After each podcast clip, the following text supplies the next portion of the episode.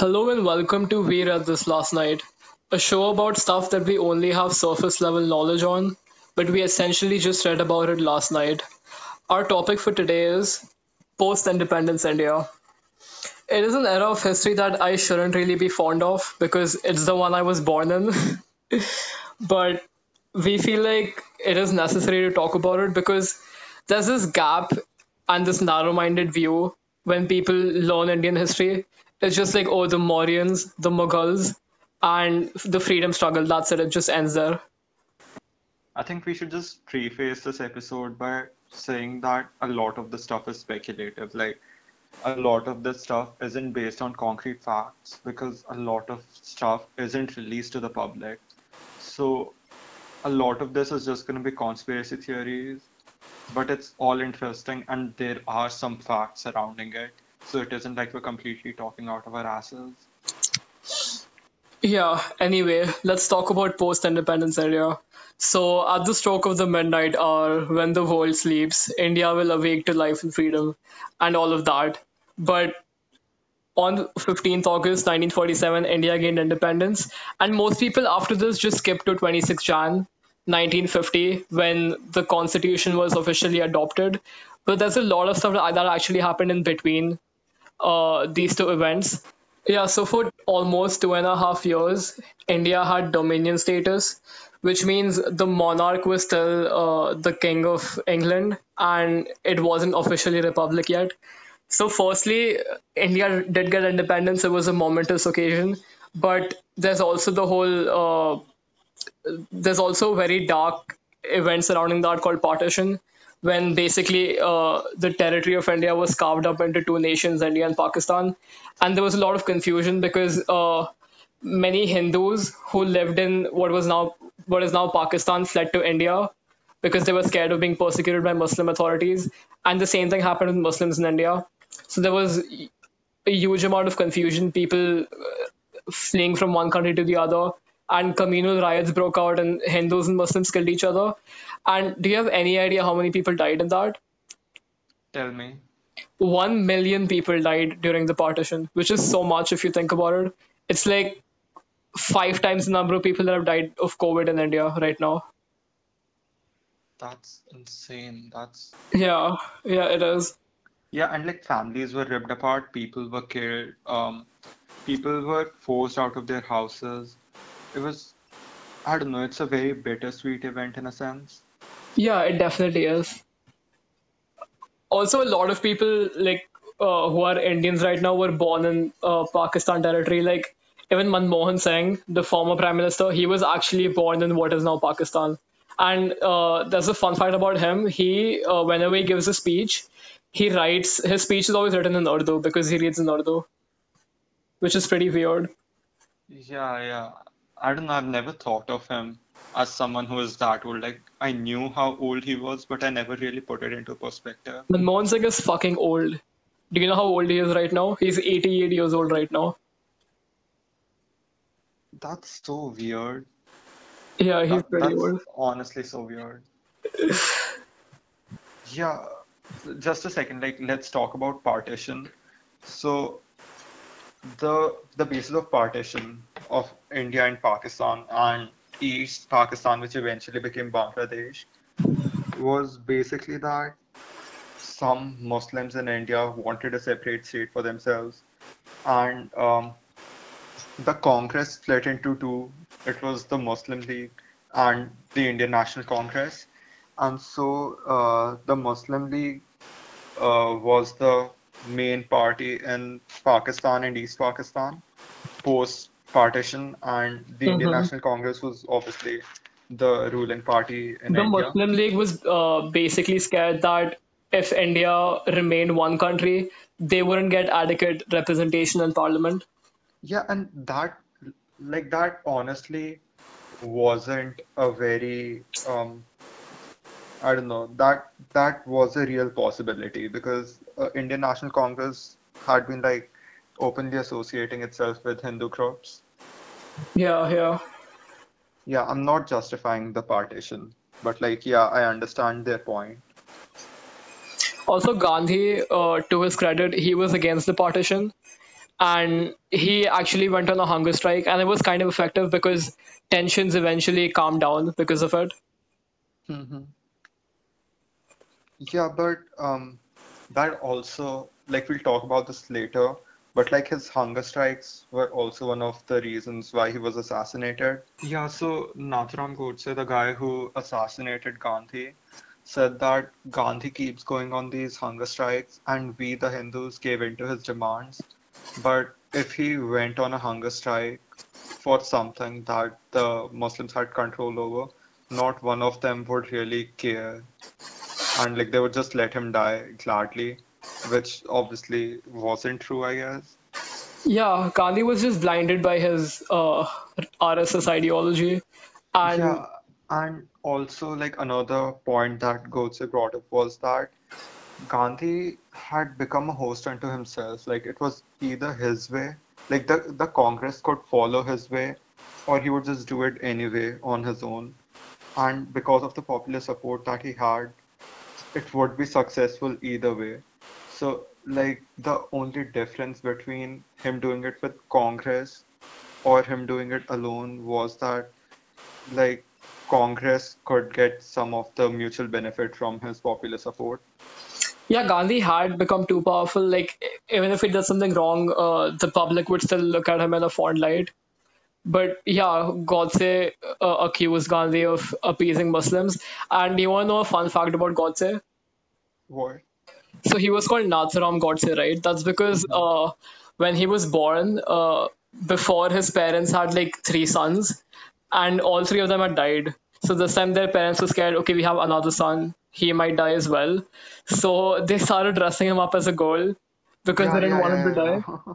Yeah, and they um, made him wear like these nose rings. And Godse was Marathi, I guess, and nose rings were Godse was an e-boy. Yeah, Godse was the first E-boy aside from being an assassin. But uh, his parents made him wear nose rings, and nose rings are called Nath in Marathi. That's why he was called Nathuram. Oh, oh. Yeah. What's your opinion on this? Was Godse right? I, I don't think assassinating someone is the right thing to do, so I don't think Godse was right. Yeah, but like, whole was his political view correct? no, not at all. He was he was a far right wing Hindutva guy, and the fact fact that modern political leaders try to paint him in a good light is absolutely disgusting. Yeah, one, I don't know who it was, but someone from BJP, like they were standing outside the parliament and they were being interviewed, and they said that Nathuram Godse was a patriot. He Yeah, people revere him as a martyr and patriot, which is absolute bullshit. But it makes sense because, you know, he was from the RSS. Like, I agree with some of the stuff that he said about Gandhi, which is like not the one that relates to religion, but like some of the stuff, like he had become a host unto himself and he was too powerful, all that stuff. Yeah, I mean, Like, Gandhi definitely has his flaws, but assass- assassinating him was definitely not the right thing to do. yeah, because like even if you look at it from Godse's point of view, if you assassinate Gandhi, then Gandhi automatically becomes a martyr. Yeah, he is revered as a martyr. Yeah, so it's like it's the complete. The day he died is opposite of called what he Martyr's Day. wanted. What else would you want? Yeah, yeah.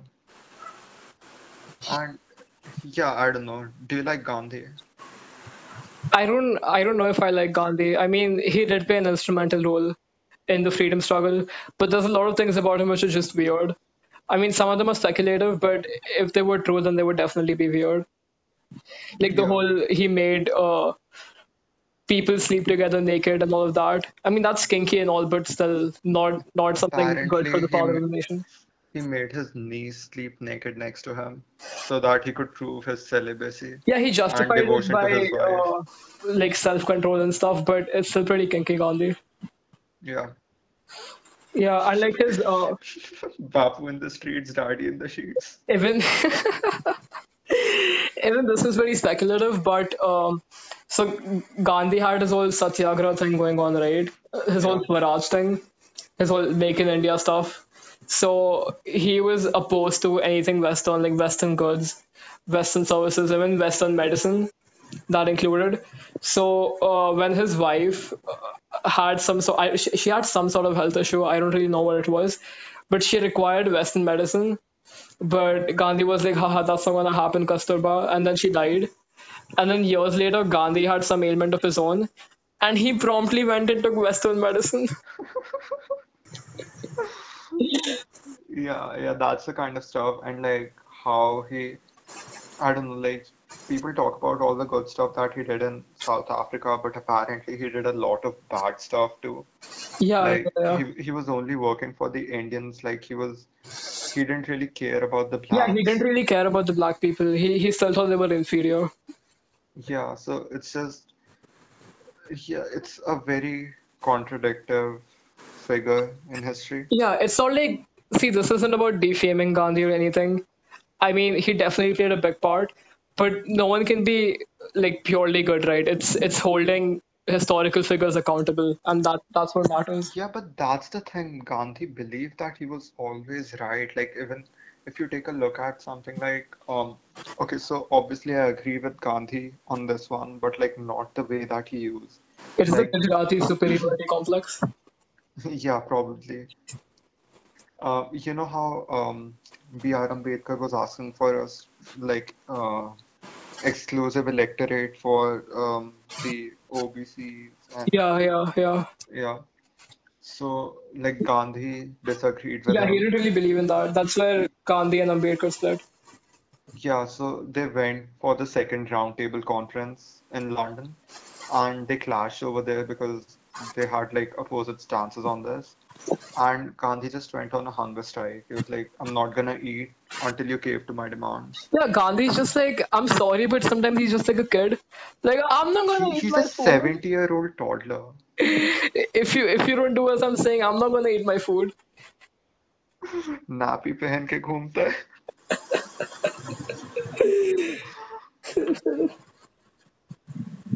Yeah, but like the way that he's painted in history books makes him just look like really, really good. But he wasn't all that good. And like painting him that way uh, takes away credit from other people, such as Bhagat Singh, hmm Chandrasekhar Azad. Like obviously, I don't agree with their methods, and which is uh, again, it's the place where Gandhi clashed with them that they like they believed that independence couldn't be won without violence and then Gandhi was obviously uh, there with his non-violent and yeah. ideology Yeah. so yeah apparently Gandhi let Bhagat Singh die like he could have saved him but he let him die because uh, like Yeah, yeah, uh, I've heard of Bhagat Because he just didn't agree with his point of view that violence was necessary. yeah so that isn't the person that we're taught about in school Yeah. Yeah, but he was, in, let's not forget about, about his influence as well. Like, even the whole civil rights movement in uh, the US, like Martin Luther was heavily inspired by Gandhi. So all of that Nelson wouldn't have happened. Mandela Yeah, yeah, even Mandela. Let's talk about Ambedkar for a second as well, because Ambedkar is like a chad as well. I mean, obviously he drafted the constitution and shit, but do you have any idea how educated he was? tell me He had a shit ton of degrees. He had he did a BA in like economics and political science from Mumbai, and then uh, he did he did an MA majoring in economics and sociology and history and philosophy and anthropology and politics. And then he had a PhD, and then he did a master in science or something like that. And he also had a law degree. Basically, he had a it's like twelve different degrees. He was he was immensely educated. He was overtly educated, and you know, being and he from did all of that without reservation without reservation, yeah, he did all that being from a marginalized background, which is pretty impressive. Yeah, coming back to Gandhi, like another thing Godse said was that like Gandhi was pretty much like he had the final say in anything and everything related to the freedom struggle, like civil was disobedience. holding any office. Yeah, and like the very essence of democracy is that one man shouldn't get to make all the decisions. Yeah, yeah. Basically, he feared that, you know, Gandhi was becoming almost like a dictator, kind of like the motivation behind Julius Caesar's assassination. Yeah, yeah. Yeah, but I mean, that had uh, at least somewhat of a noble motive. Yeah, but not in Godse's case. He was just blinded by his hateful ideology. Yeah, yeah, pretty much. If any of you haven't heard or read Godse's speech on why he killed Gandhi, I recommend that you do because, like, obviously you're just listening to the two of us talk about it right now, but I think hmm you should read it and like form your own opinion on it because when you read it, everything that he says makes complete sense. And like he prefaces it by saying that I was born in a Brahmin family, but I joined a wing of the RSS, That's a very bold were opinion. Everything he says makes sense. when you're reading it, Okay. not when you think about it. It's like, you know, when the Nazis published stuff, it was all propaganda. So everything that they said made Yeah, it, complete it's sense to you. convincing, but it's not morally right.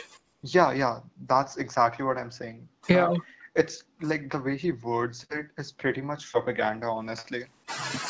He prefaces it by saying that I was born in an upper class Brahmin family, but then I joined the uh, jo- I joined a wing of the RSS which dealt with um, caste and stuff. So I was pretty much just working to um, you know remove the disparity. Uh-huh. And so I'm not a racist is basically what he was trying to say.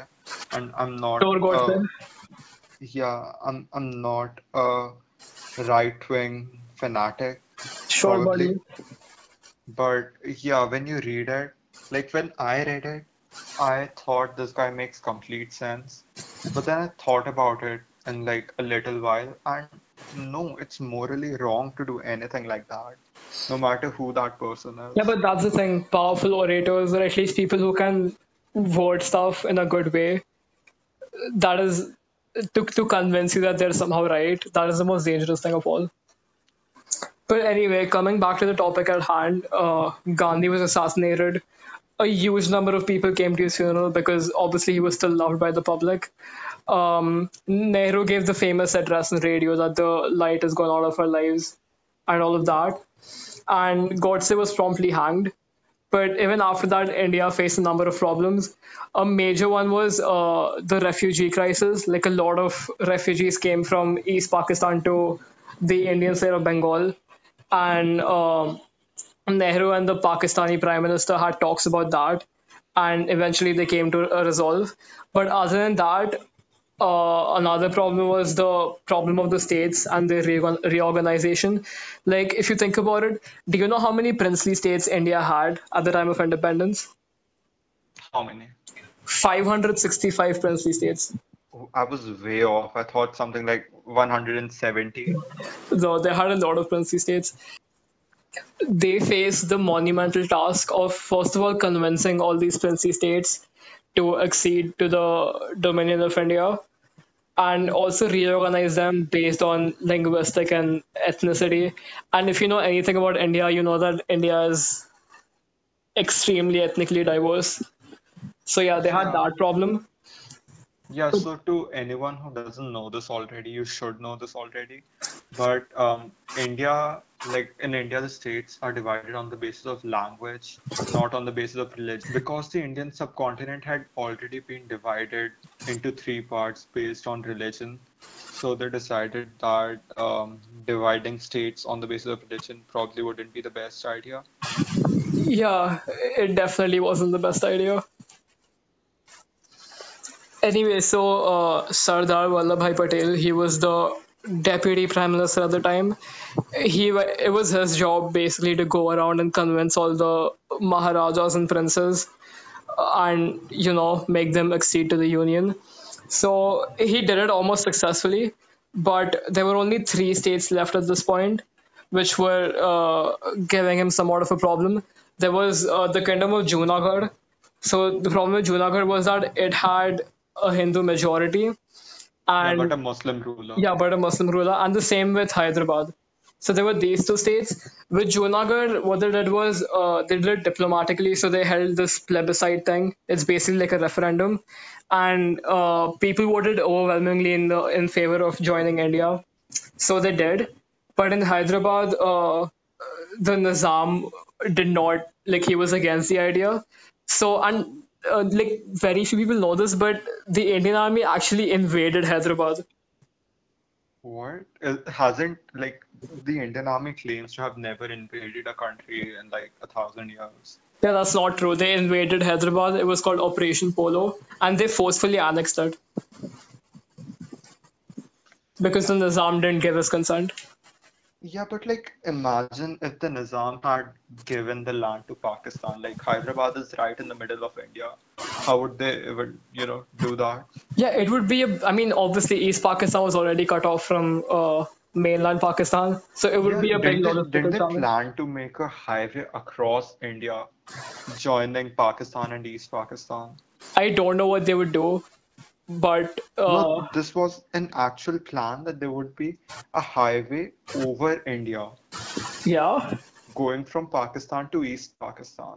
it would be And such a clusterfuck of territory. yeah, and then I think the Indian government was rightly like, that isn't happening. Yeah, fuck it, we're just gonna attack. Yeah, No, so they, no, this this doesn't even involve Hyderabad. It's just Pakistan and East Pakistan. You know, Pakistan and Bangladesh. They were yeah, gonna yeah, build a highway to connect these two places. yeah. It was a big problem for national security because like Pakistani leaders would just fly over Indian airspace all the time, and hmm it really annoyed the fuck out of us. Yeah, just shoot it down. Yeah, but anyway, so these two states were annexed, one diplomatically and one forcefully. But uh, the last one was famously Kashmir. hmm And the thing with Kashmir was again Muslim majority. No, it was the opposite this time. It had a Muslim majority, but the ruler was Hindu, Raja Hari Singh. So he initially uh, voted to join India because he was Hindu. But then uh, Pakistan started convincing some Kashmiris to rise up, and that's how there were Pakistani militants in Kashmir. And that, like, immediately after partition, it caused the first Indo Pakistan war over Kashmir.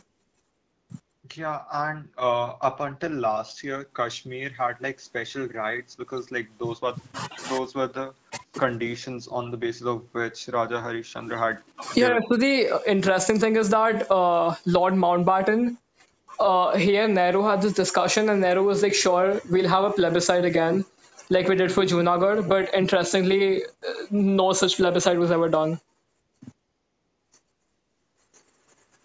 Yeah, and um, so basically, um, the Raja of Kashmir, he met uh, Nehru and Sardar Vallabhbhai Patel, I think, Yeah, and uh, they decided that Kashmir would become a part of India, but the people of Kashmir would have special rights.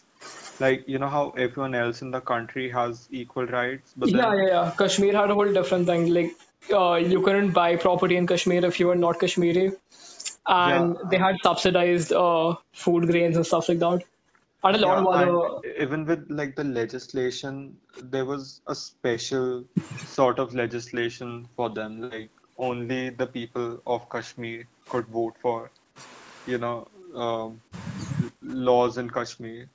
But then that obviously changed when uh, Jammu and Kashmir became union territories last year.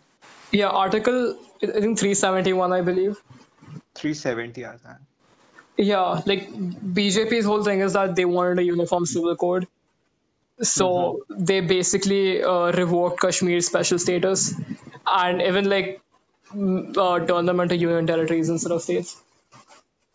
Yeah, so it's it's kind of weird now because India has 28 states now and nine union territories. hmm And before it used to be 29 states and seven union territories. Yeah. Yeah, so Nehru made this deal with uh, Hari Singh that he would provide him aid to fight off the militants, but on the condition that they would join the Dominion of India along with some uh, special clauses. So anyway, the Indo-Pakistan war lasted for two years, and it ended when the UN intervened and there was a ceasefire. But hmm uh, the plebiscite promise which Nehru had given was never completed. Yeah, obviously because they had a Muslim majority, so they would probably vote to go to Pakistan. Yeah, And and now. Pakistan had one third of Kashmir territory. Yeah. Are they still there? Like, is it still occupied by Pakistan? Yeah, what do you think POK is? Pakistan yeah. occupied Kashmir. No, I knew that, but like after Article 370. I mean, India obviously claims the entirety of Kashmir, but it's still disputed. Uh, All like three, when India claims the entirety of Kashmir, Pakistan doesn't, and China does. Anyway, getting back to India, in 1949 the war ended, and the Constituent Assembly officially adopted the constitution in November of 1949, and uh, it came into effect on 26 January 1950 or Republic Day. We all know that, yeah, but do do you know why they like why didn't they just implement it back in November? yeah, I've always wondered why not.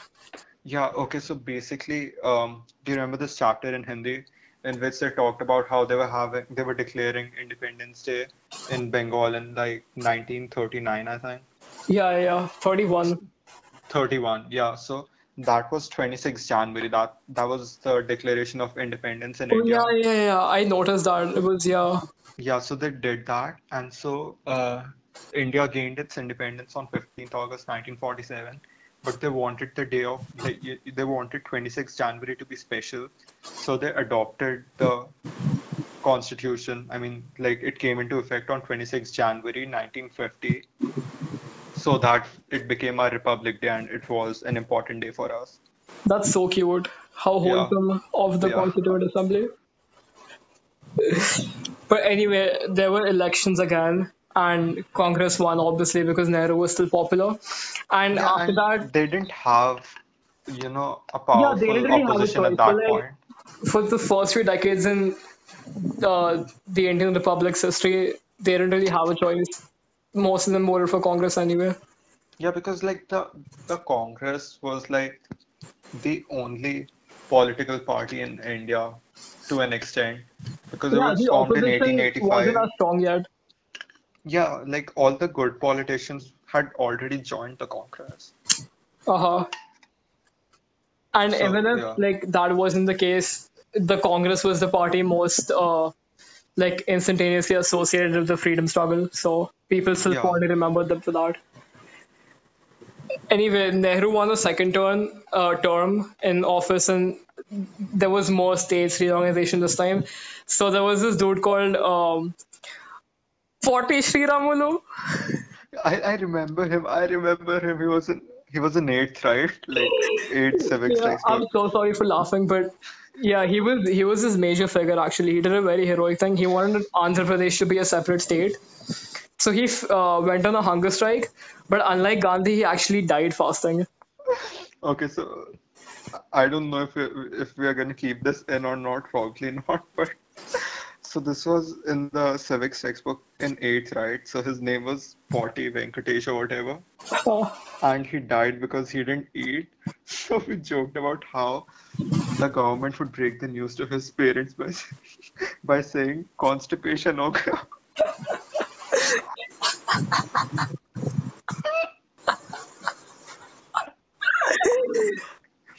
I hope you don't regret listening to this podcast.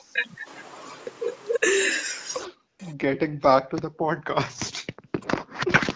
so anyway, uh, Sriramulu died fasting because he wanted Andhra Pradesh to be a separate state.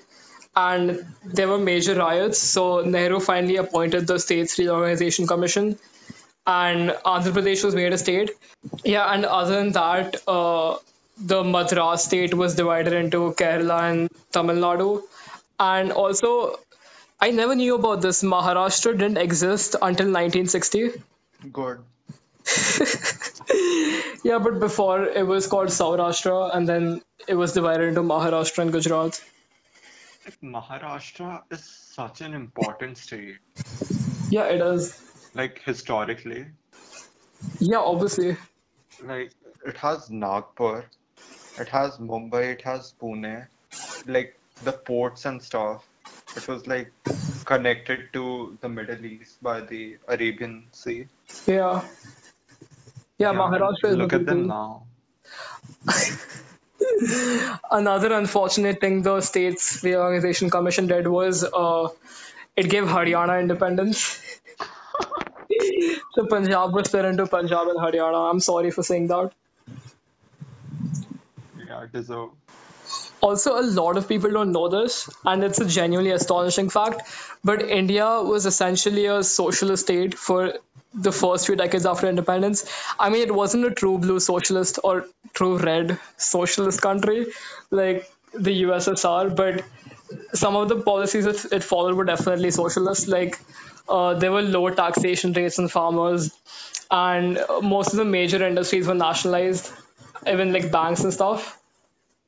So yeah, uh, we did. But even though we followed socialist policies, we didn't really align with the Soviet Union. So India had this whole thing going on under Nehru called non-alignment, where because the Cold War was going on, right? So India Yeah. didn't uh, like they didn't align with either, either the USSR or the US. They just had their own thing, and they were like a regional superpower in uh, Southern Asia.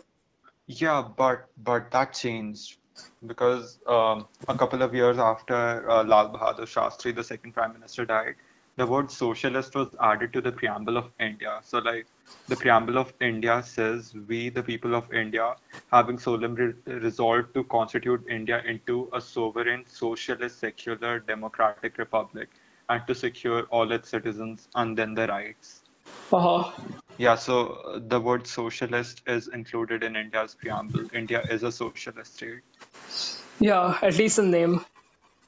Yeah, Yeah. Anyway, uh, Nehru remained prime minister for a long time until he died in 64. And uh, then Shastri became prime minister. And Shastri became prime minister because the other alternative was Morarji Desai. And everyone just hated Morarji Desai. so naturally they went with Shastri.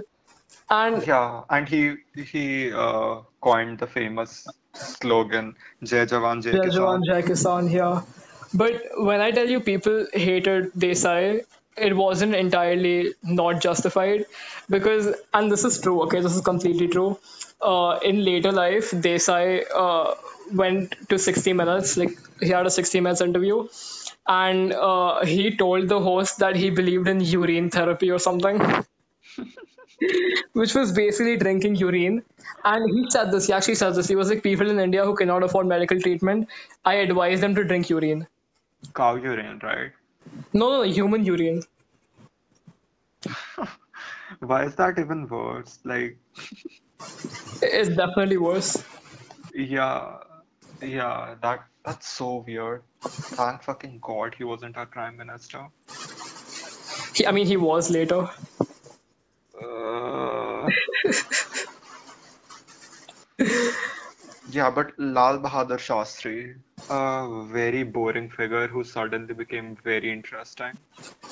Uh huh.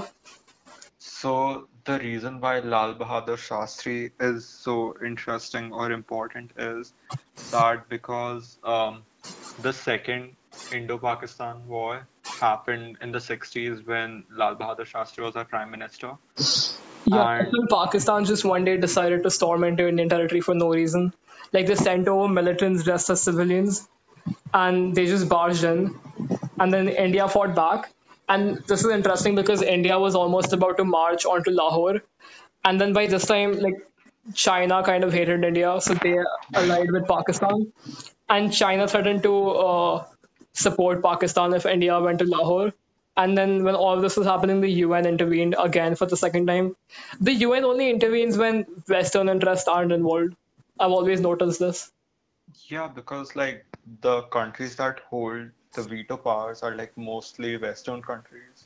Yeah, obviously. I mean, I'm not saying the UN shouldn't have intervened, but if you're intervening, then do it for all conflicts, bro. Yeah, yeah.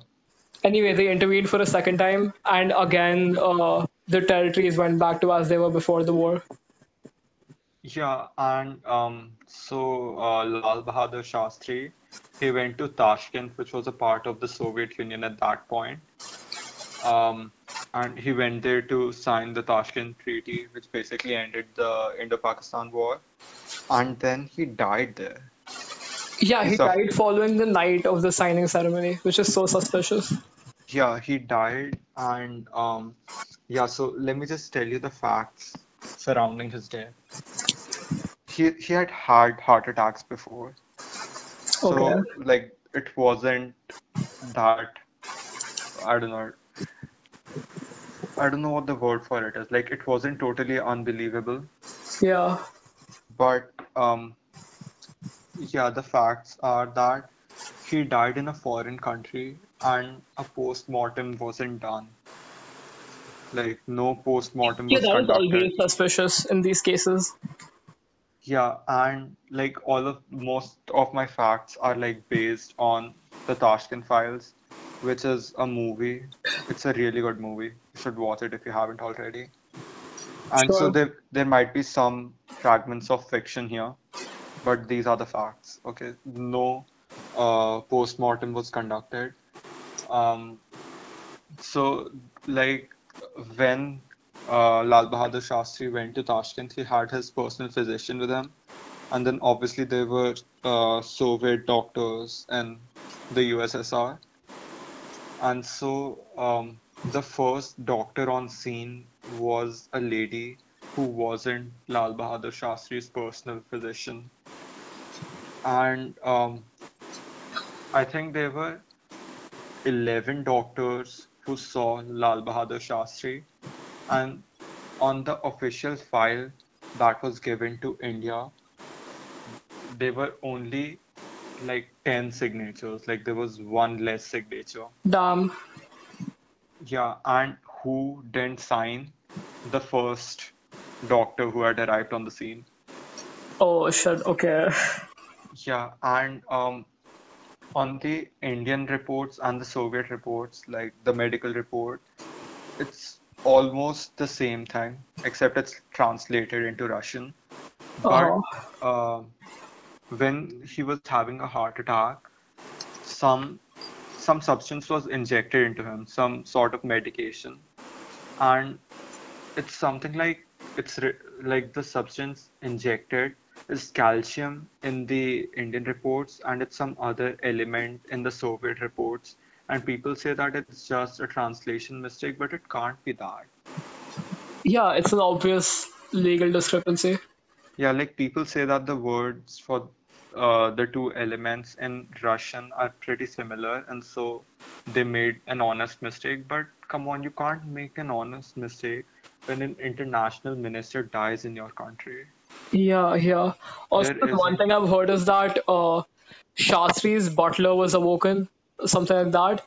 And this KGB agent came to him and he's like, hurry up, the Indian Prime Minister has just been poisoned. I did not know that. Like, I've read about this, but not extensively. Yeah, there's a lot of details and a lot of conjecture surrounding it. Yeah, and um, they were like, uh, Shastri also had his private cook who used to give him like warm milk or whatever every night. And Average like, Indian. yeah, on this specific day, that guy didn't give him milk. Some other uh, cook gave him milk. Like, Okay, now that's definitely something. Yeah, and this was a major point in the movie because, like, one of the, uh, I don't know, one of the people who were debating whether it's an actual, whether it's just a conspiracy theory or it actually has some weight to it. One of them was like a pretty right-wing guy. So that's why I know this, but like Shastri's personal um, chef was Hindu, and the hmm guy who had made the milk for him that day was a Muslim. Damn. Yeah, and okay, so it just keeps getting weirder. Um, when Shastri died, he was pointing to the flask in which he had been given milk, the fuck. But That's such an he obvious he he usually had water in it, so people just thought that he was asking for water. Oh, okay, yeah, that could be the case as well. Yeah, but Shastri had just drank milk from it. And when Shastri came back to India, all his possessions were with him except for that flask. Also, when he came back to India, apparently uh, there were strange blue patches and scars on his body. Yeah, and his mom screamed, Someone has poisoned my son. Yeah, she's like, मेरे बिटवा को जहर दे दिया. Average UP sorry. Don't Yeah, and lynch me, then I'm from there's also UP. this poem called like his wife. his wife was the main proponent of the he got poison theory, and this guy wrote a poem called Lalita Ke Aasu, which like became big in India, and that's how a lot of people got to know about uh, the whole controversy surrounding his death. Yeah, and do you want to know something else? Sure.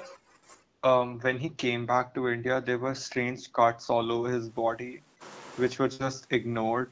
And people say that there weren't any cuts. But in the movie, at least, the grandson of Lal Bahadur Shastri had his cap, which had blood on it, which clearly showed that there were cuts on his body. So, what people suggest is that he was poisoned by the KGB in the Soviet Union, and then his post-mortem was conducted, and the KGB used to um, perform slight, tiny incisions in the body and remove organs, which the Indian government would have never known because they never conducted a post-mortem. Yeah, like Russians are notorious for uh, poisoning people. Yeah, Like, and, even and a couple of years after this, the word socialist is added to the preamble of India. Uh-huh, then that's a conspiracy theory.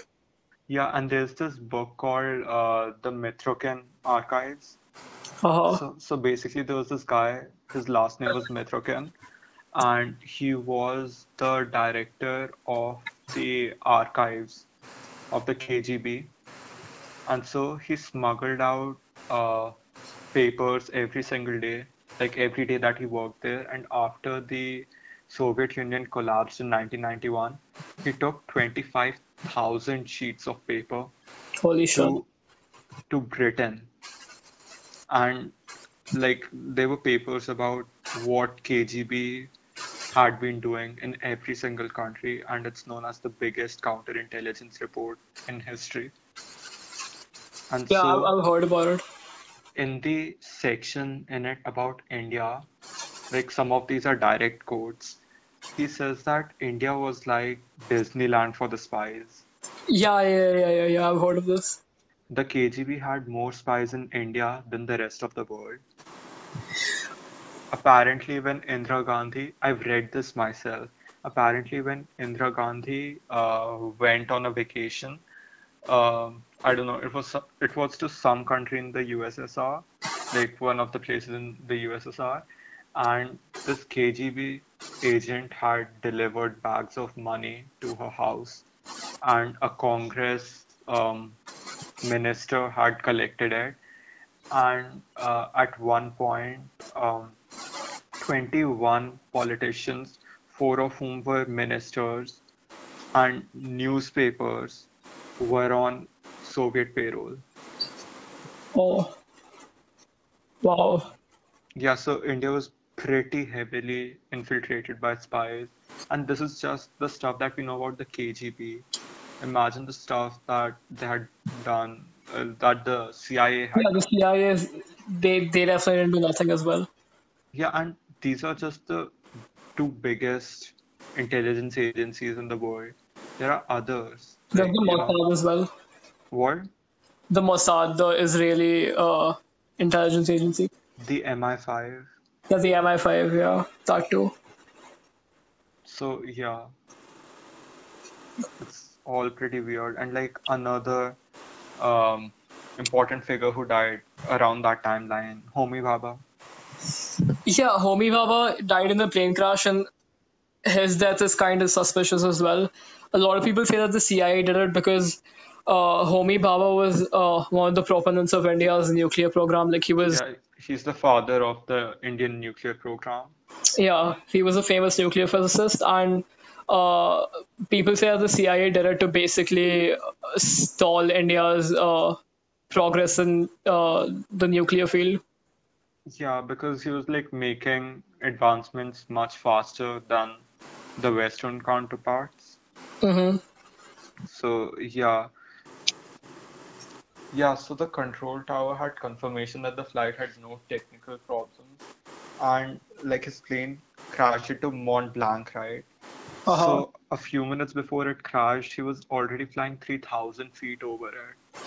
Yeah, and the thing is, uh, Homi Bhabha was known for being an accomplished pilot.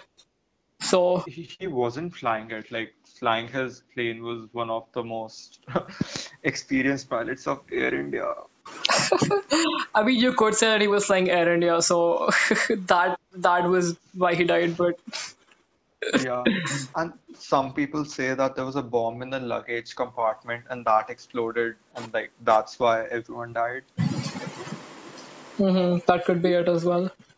Yeah, but it, it's so weird. Like so many people have died in apparent uh, plane crashes. Homi Yeah, Bhabha, Subhash Chandra Bose, Subhash Chandra Bose Sanjay. Gandhi. Sanjay Gandhi. So do you wanna get in about uh, Subhash Chandra Bose's death? Sure. Uh, Subhash Chandra Bose died horribly. Like I just assumed he died when his plane crashed. But so his plane was taking off and it took off and something happened with the engine or something like that. Like they could hear an audible blast. And then his plane tipped over and a lot of people inside, like there was the um, vice general of the Japanese forces because obviously the INA uh, was involved with fascist Japan and uh, so he was there and he died immediately. But uh, Subhash Chandra Bose was still alive after the crash, and he tried to like exit, but he was dripping with gasoline, and then he caught on fire, and there was severe burns on his body and his head. That's horrible. Like we've already talked about how being burned alive is the worst way to die. Yeah, he died. He died terribly. Yeah, so Subhash Chandra Bose died on 18th August 1945, and he died in a plane crash in Taiwan. And um, okay, so I'm I'm gonna talk about it strictly from a point of view where I believe that he didn't really die in that plane crash. Sure. So um, no death certificate was made.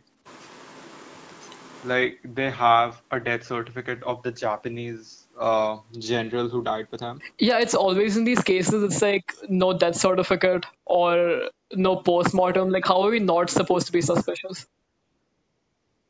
Yeah, and um, it's not just that there wasn't any death certificate. Like in the hospital where his body was taken, like a lot of countries had sent their media there to like get some sort of news, but they weren't allowed anywhere near it. hmm And um, when commissions were formed to investigate the death a couple of years later, um, the Taiwanese government said that there was no such plane crash in Taiwan that year. Like none at all. Like nothing matches the timeline and like you know everything that was described in India.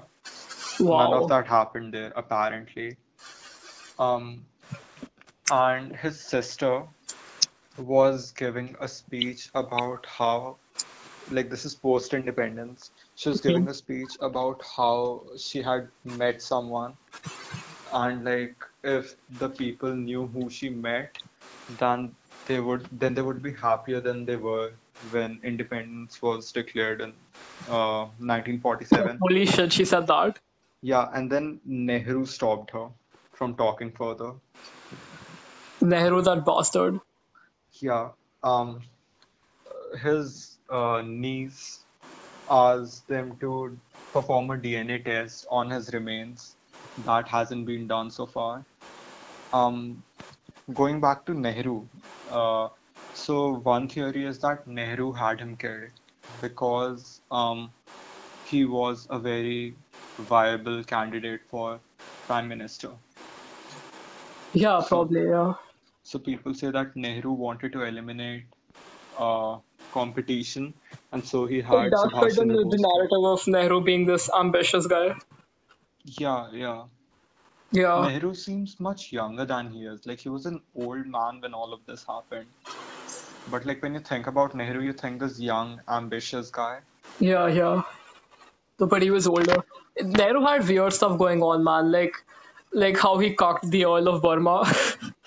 he had a thing with, like, allegedly he had a thing with Edwina Mountbatten, who was the wife of the Earl of Burma. Like, there's a very famous picture of them where Nehru is laughing creepily and she's laughing too. It's really creepy. Yeah, they definitely had something going on. Like, they exchanged letters and shit. And uh, they were pretty close until uh, Edwina Mountbatten's death. Yeah, that is pretty weird.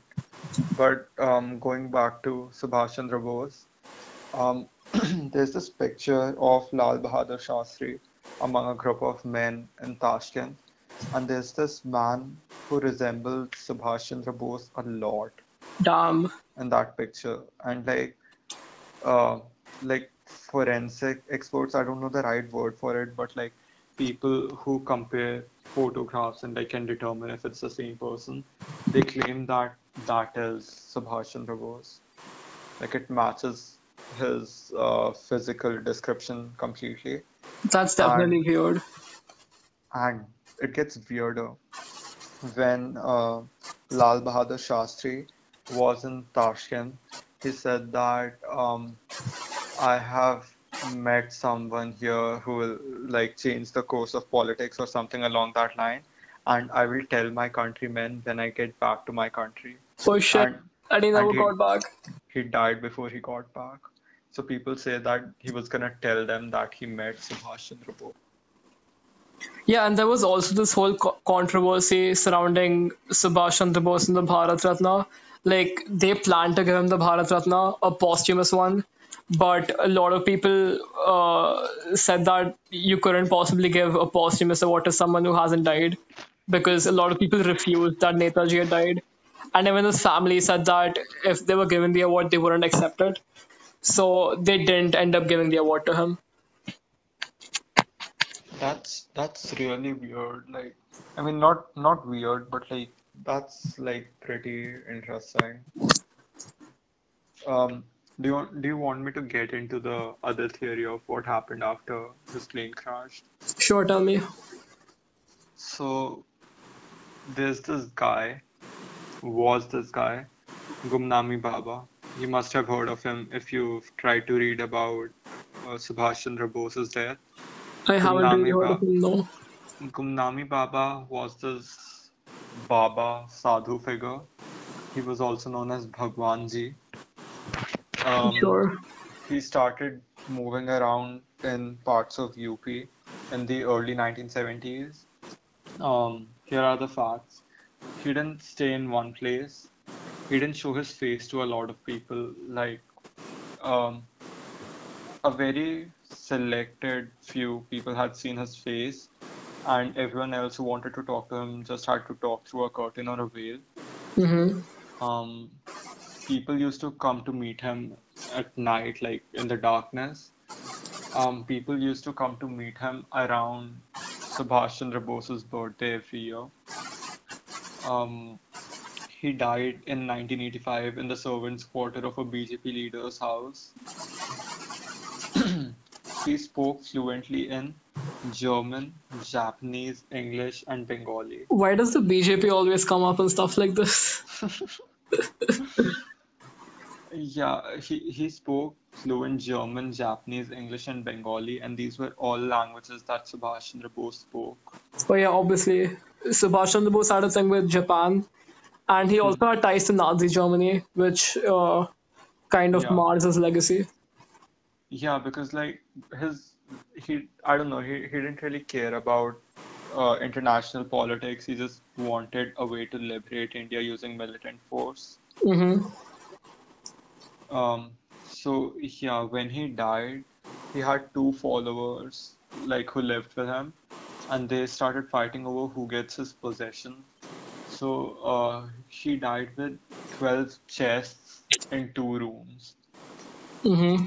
and um, so both of the servants or like followers locked themselves in the two rooms like separately, and then the police came because they were fighting, and so basically the contents of the chests were as follows. They were round glasses, pictures of Subhash Chandra Bose's parents, And he wore lo- round glasses as well, didn't he? Yeah, yeah. Damn. It's this is gonna get really weird. They were pictures of Subhash Chandra Bose's parents, brother, school teacher, That's creepy Family as fuck. My photos. school teacher.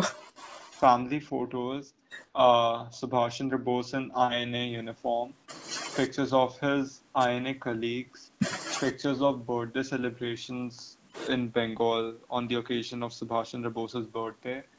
Um, there, there was foreign alcohol, there were smoking pipes, there were books on the Indochina War. This is just borderline perversion No, th- this is meant to prove that it was him. Yeah, I know that, but it's still creepy. Like, who keeps a photo of his fucking school teacher and stuff? I think it's more like, um, you know, your mentor kind of thing. Like, uh, I don't know. Um, Okay, sure. क्या नाम था उसका? हाँ, I don't know. Like, Sam probably keeps a picture of Gandalf with him. I don't know. I would. हाँ but ये killer बंदे के पास उसके टीचर का फ़ोटो क्यों था Killer? What? ये वर्ड लाइक उसके पोजेशंस में मिला हाँ तो गुमनामी बाबा के possessions में मिला हाँ हाँ तो Gumnami Baba is supposed to be Subhash Chandra Bose in disguise ओ अच्छा I thought he killed him no no no it's मुझे कब से ये लग रहा था it's supposed to be Gumnami Baba. Like Gumnami Baba is supposed to be. Oh, Gumnami Baba ban gaya. yeah, so that's why I'm telling you all of these facts. Like this is early 1970s. Sorry, I thought he was this weird dude who uh, kept Subhash Chandra Bose artifacts and I don't know jacked off to them or something. Plausible. but yeah, so like listen to all of this again while Sorry, considering that. How? Yeah, so I'll start over again hmm. um, early 1970s is when he started moving around in Uttar Pradesh, and this is after the 60s, obviously, and the 60s is when the picture of him in Tashkent was taken. Mm-hmm. He didn't stay in one place because he didn't want people to find him.